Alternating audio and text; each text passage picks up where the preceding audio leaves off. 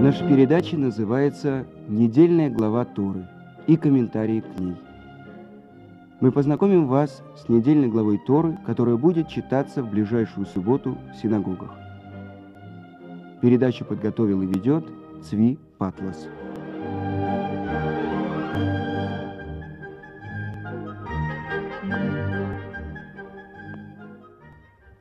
Итак, сегодня мы будем изучать главу Шофтим – Судьи – о чем же говорится в нашей главе? В ней содержатся законы о том, как вожди народа должны без ошибок управлять еврейским народом.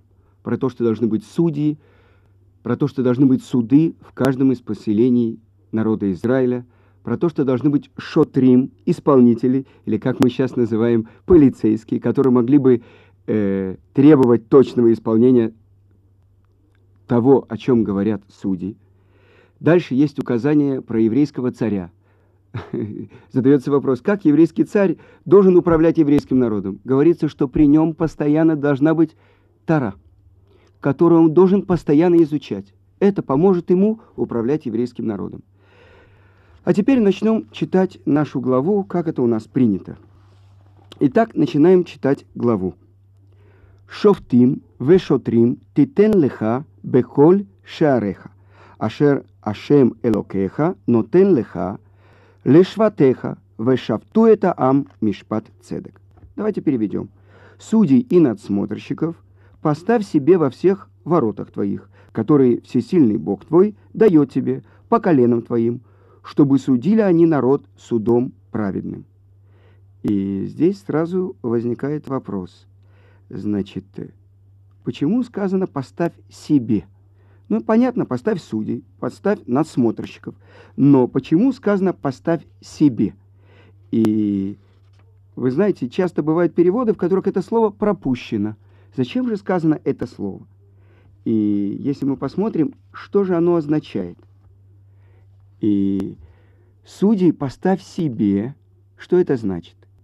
Чтобы ты имел право судить, ты прежде всего должен быть судьей самому себе. И в Мидраше приводится следующая история. В поле, которое принадлежало Рабиханина бен Элиезеру, стояло дерево, ветви которого свисали на соседний участок. И вот в один прекрасный день в Равинский суд, где Раби Ханина был судьей, явился некий человек и потребовал, чтобы его соседа обязали обрезать перелезшие на чужую территорию ветви. Раби Ханина попросил этого человека прийти завтра, и тогда он э, начнет этот суд и даст ответ – этот человек выразил недовольство, что это такое. Всегда ты выносишь приговор в этот же день, а меня почему-то заставляешь ждать до завтра. Ничего на это не ответил Рабиханина, но как только этот человек ушел, он послал рабочих, чтобы они обрубили ветви дерева нарушителя на его собственном поле. На следующий день человек вернулся в суд, и Раби Ханина объявил постановление суда. Сосед этого человека должен обрубить ветви. А тут сосед. Он запротестовал. Как ты можешь такое говорить? Да ведь у тебя у самого есть дерево, кроны которого вылезают на соседний участок. На что Рабиханина спокойно ответил. Ты совершенно прав. Закон один и для тебя, и для меня. А теперь пойди и посмотри, что происходит у меня на поле, и позаботься о том, чтобы у тебя все было точно в таком же виде. И продолжим читать Тору. Сказано, не криви судом, не лицеприятствуй и не бери мзды, не бери шохота, потому что шохот ослепляет глаза мудрых и извращает слова праведных. И дальше сказано, цедек, цедек тирдов, лиман тихе вояраште это арец. Что же это такое? Цедек, цедек тирдов справедливость, справедливость преследуй. Или правды, правды ищи, чтобы ты жил и овладел землей, которую тебе дает Творец Бог твой. Зачем Тара повторяет два раза одно и то же слово? Помните, мы говорили цдака, милость, Это от слова цедек – справедливость, либо истина. Почему здесь сказано дважды? Вы помните, мы говорили, что ни одно слово в Таре не написано напрасно. Так почему написано дважды цедек, цедек, тырдов? И есть комментарии, есть э, переводы, которые э, пропускают это слово. Часто на русском языке подробно так не переводится. Например, есть такой перевод «ищи того, что есть безусловная справедливость». Или еще «ищи справедливости и только справедливости». Но написано здесь «правды, правды ищи, чтобы ты жил». И есть одно объяснение, что ты должен искать э, самого лучшего справедливого судьи, справедливого суда. Но есть и другое объяснение. И Раби из Пшиски он объясняет – что человек может думать, ради правды я могу пойти и кривым путем. Помните, это так нам знакомо. Э, святая цель оправдывает любые средства. Так вот, ответ Тары. Нет такой цели, которую можно было бы делать кривыми путями. Что здесь сказано? Правды ищи на путях правды. То есть благородная цель никаким образом не оправдывает средств. То есть э, не может человек украсть деньги, чтобы, например, дать сдаку. Не может он, скажем, э, нарушить субботу, чтобы, э, я не знаю, поехать в святую страну Израиль. Сказано «правды, правды ищи». И тогда ответ на этот вопрос, то есть ты должен понять, что целью является правильное средство. Если человек правильно делает один шаг, тогда он сделает правильно и второй шаг. То есть средство является целью, потому что в каждый момент жизни я либо выполняю волю Творца, либо нарушаю. И это то, что написано здесь, в нашей главе «Правды, правды ищи». Но и об еще одном запрете говорится в Таре.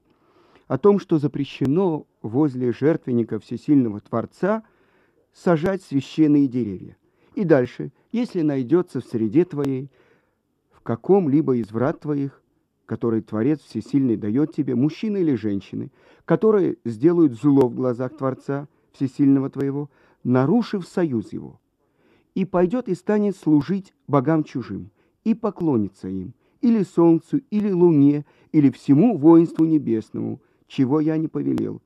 И тебе сообщено будет, и как услышишь, и выяснишь хорошо, и оказалось, что верно это. Совершена мерзость этого Израиля то выведи мужчину того или женщину ту, которые сделали это зло к врагам своим, и побей их камнями, чтобы умерли они. Значит, здесь говорится о том, что этот запрет на служение идолам или идолопоклонство, или просто служение кому бы то ни было, кроме Творца. И объясняет это Рамбам в законах об Аводазара, об идолопоклонстве. Если человек служит, поклоняется, молится кому бы то ни было из сотворенного в мире, это может быть и э, самые высокие духовные творения, либо ниже солнце, луна и звезды, либо человек, все это называется идолопоклонство. То есть запрещено служить кому бы то ни было из сотворенного мира, кроме единого Творца.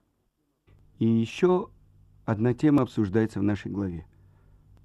Тема еврейского царя. Кто же мог быть еврейским царем? Какими свойствами он должен отличаться? Ведь он должен управлять особенным народом, народом Творца. Колено Иуды отличалось особенным смирением. Ведь, обратите внимание, имя Иуда содержит те же буквы, что и четырехбуквенное имя Творца. Буква Далит в имени Иуды намекает на Давида, избранного среди всех царей. Таким образом, мы понимаем, почему именно Иуда может править еврейским народом. Давид, который вначале был пастухом, даже когда он стал великим царем, управляющим всем народом Израиля, он остался в этой же скромности. И я хочу процитировать вам то, что пишет Рамбам в законах о царе. «Если восстанет царь из дома Давида, который будет занят второй из заповедями, как письменным, так и устным законом, подобно своему працу Давиду, и вернет весь еврейский народ к соблюдению Торы. Мы можем предположить, что это Машех. Если ему удастся восстановить храм, то это точно Машех, который вернет мир на путь правды и заставит все народы в согласии служить Творцу. Итак, в этом отличие еврейского царя, что он отражает власть Творца в нижнем мире. И еще об одной вещи я хочу, чтобы мы сегодня поговорили. Ведь мы с вами находимся в особенном времени. Наступил месяц Илюль. Учат наши мудрецы. Начальные буквы этого слова – строчка из песни песней. «Они ле доди, ведоди ли, я моему возлюбленному, а мой возлюбленный мне». Та любовь, которая в сердце у человека, который служит Творцу – она ответная. Как ты открываешь свои руки, свою ладонь по, по отношению к Творцу, точно так же открывается Он для тебя. Как ты впускаешь Его в свою жизнь, так Он находится в мире, который ты строишь на протяжении всей своей жизни. Ведь это условие нашего мира. Творец — его можно вытолкнуть полностью из мира человека. И человек будет жить в этой клетке, которая составляет это его тело, и жить как животное. Но человек может впустить его в себя, впустить Творца и жить по законам Творца. Ведь на самом деле это обман, что мир никому не принадлежит. Он принадлежит тому, кто его сотворил. И человек, который живет в мире Творца, он живет как человек. И это то, что говорят наши мудрецы. Я моему другу, а он мне. Я моему возлюбленному, а он мне. Так вот, человек, который поразил меня тем, что вся его жизнь была любовью, была посвящена любви к его возлюбленному, тому, кто сотворил весь этот мир – я пригласил в студию сына Равицкака Зильбера Зацаль, Рава Бенциона Зильбера, и попросил его ответить на несколько вопросов. Рав Бенцион, скажите, э, сколько было э, лет Равицкаку, когда он начал публично читать Тору? Папа рассказывал, что ему было около 14. А скажите, когда впервые он дал свою первую дрошу, свой первый урок по Торе? Мне кажется, около 15. И Насколько я понимаю, Равыцкаку было 55 лет, когда он приехал в Израиль. И вы сами говорили, что не было ни одного Бальчува из России. В прошлый раз мы начали с нашими слушателями учить первую Мишну из Перкея Вот. И те три вещи, которые сказали люди Великого Собрания. Одна из них – «Ваямиду талмидим арбе» и «поставьте много учеников». Равыцкак Зильбер 15 лет он начал свой первый урок. И вот 32 года в Израиле. Это был непрерывный урок. Я хочу спросить вас, кто вас учил Торе и Талмуду? Папа. А, скажите, сколько вам было лет, когда он начал вас учить? Э, как папа вышел из тюрьмы, он сразу меня стал учить еврейскому алфавиту, алфбейт – Потом он меня учил э, Торе, комментарии к Торе, Талмуд. И продолжал учить дальше. Точно так же, как его отец Рав Бен Цион обучал самого Равицкака, так и он обучал вас. А как было, например, с соблюдением субботы? Вы, ведь вы учились в советской школе? Конечно, я учился. Как? Э, папа поставил свои линии, что первым, что в любой ситуации законы Торы надо выполнять. И, конечно, субботу нельзя нарушать. Э, и есть такое правило, Талмуд говорит об этом. В том, по тому пути, по которому человек хочет идти, Бог его ведет. Напоминает русскую песенку «Кто хочет, тот добьется, кто ищет, тот всегда найдет». Но это слова Талмуда. По, по той дороге, что человек хочет идти, его ведут с небес. Я хочу вам сказать, в нашей недельной главе написана одна строчка. Я думал, насколько она соответствует всей жизни Равыцка Казильбера. Тамим тие и машем элокеха. Цельным будь с Творцом Всесильным твоим. Э, очень подходит. Э, вы знаете, сказано в псалмах, что Творец надсмехается над злодеями, которые замышляют против него. Я хочу напомнить вам историю. В 1962 году было общественное судилище над Равыцкаком Зильбером. В январе 60-го. 60-го. И после фильетона в газете, э, в которой э, упоминалось о том, что все преступления Равыцкака, что он религиозный еврей, и что он обучает этому своих детей. И вот в том зале, вы не помните, в каком зале судили Равыцкака? Э, мне кажется, что это было в здании школы. Это в школы, э, а было еще заседание такое э, в дворце работников, медработников. Не помните такого? Может быть, я не знаю. Я хочу вам сказать, что когда э, Равыцкак с 89 -го года начал ездить в Москву, во вновь открытую, благодаря и его стараниям, Ешиву Тарат Хаим, все праздники он проводил там, и его пригласили в Казань. И именно в том зале, где общественность решила забрать детей и отправить их в далекий детдом и воспитать их настоящими коммунистами, Равыцкак давал урок о вечности еврейского народа. Папа все время удивлялся и восхищался чудесам, которые мы видим в, в истории. Само существование еврейского народа и сохранение Тора среди еврейского народа – это совершенно нелогично, не исторический факт. Я знаю, что еще в России Равыцкак написала книгу «Пламя не спалит тебя». Э, папа начал писать это в Ташкенте, и он взял с собой кусочки с собой и, и продолжил писать. А вот как бы вы могли определить главный стержень, на котором была построена вся жизнь Равицкака? Папа жил по линии, говорят, одного большого человека Торы. Я никогда не спрашивал, что, что я смогу сделать. Я всегда спрашиваю, что я должен сделать. Это первый вопрос. Что я должен сделать? И тогда уже Бог поможет это выполнить. Папа шел этой линией.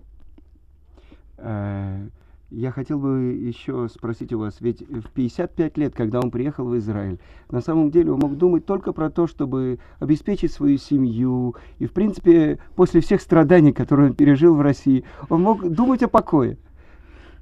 А чем он занимался? Он занимался дальше, воспитывать своих детей дальше, вести их дальше. И, и он видел, что евреи из России далеки от Торы, и он старался обучать, кого мог. Кроме этого, было спасение агунот, женщин, было которые... Было много спасений женщин, у которых неизвестно, где муж, и, и как получить от него развод. И вы знаете, я сам был посланником Равыцкака в нескольких случаях особенных. Я понимаю, что это маленькая капля в море того, что он сделал. Почему так важно было Равыцкаку, ну, чтобы женщины получили развод? Во-первых, чтобы женщина могла выйти замуж, и чтобы она это сделала по закону Тора, без нарушения. Иначе это страшное нарушение. И дети, которые рождаются, э, это с ними большая проблема. А я хочу спросить, вот э, Равыцкак, э, на самом деле, я знаю, в России он каждый год завершал 6-7 трактатов Талмуда. Он мне рассказывал, что когда он приехал в Израиль и начал давать уроки, он себе это запретил. Почему? Не хватало на все время. И папа решил, что обучение других Торы важнее, чем, чем он проучит еще один трактат. И для папы обучение людей Торы было центральным интересом жизни. И он это очень любил. И так были построены много учеников. Это то, что сказано, и поставьте много учеников.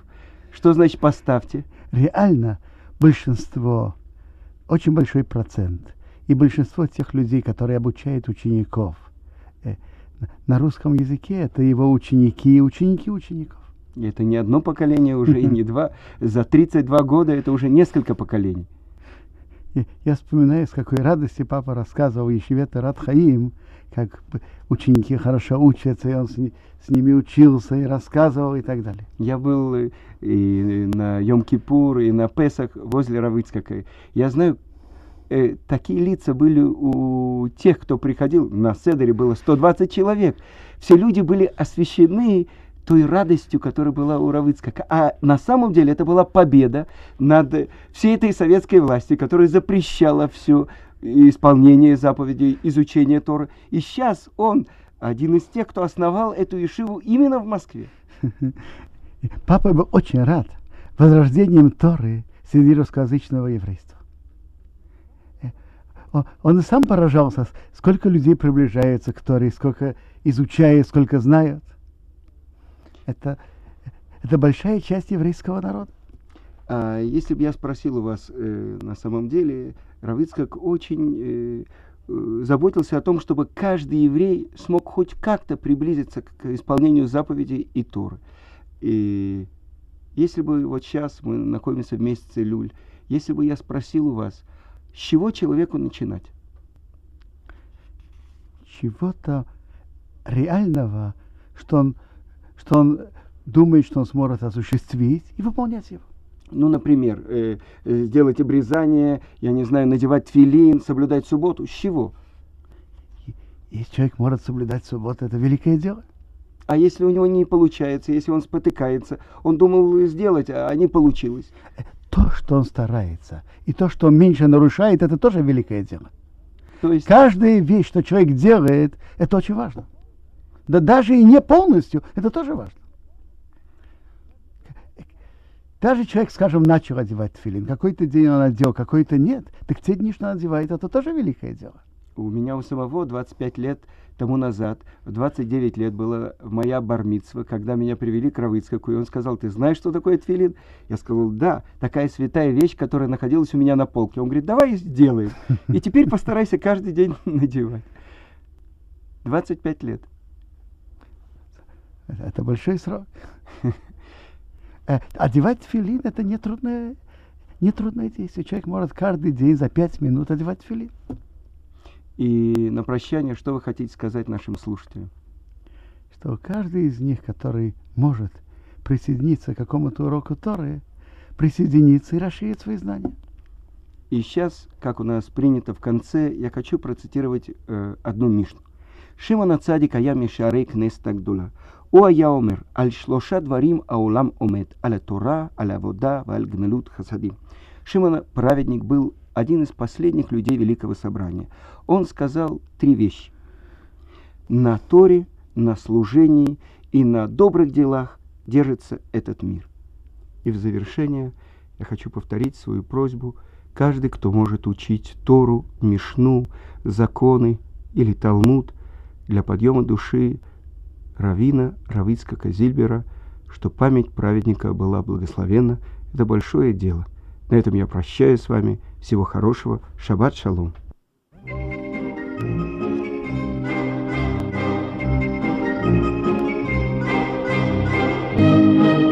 Вы слушали передачу «Недельная глава Торы» и комментарии к ней. Подготовил и вел Цви Патлас. thank you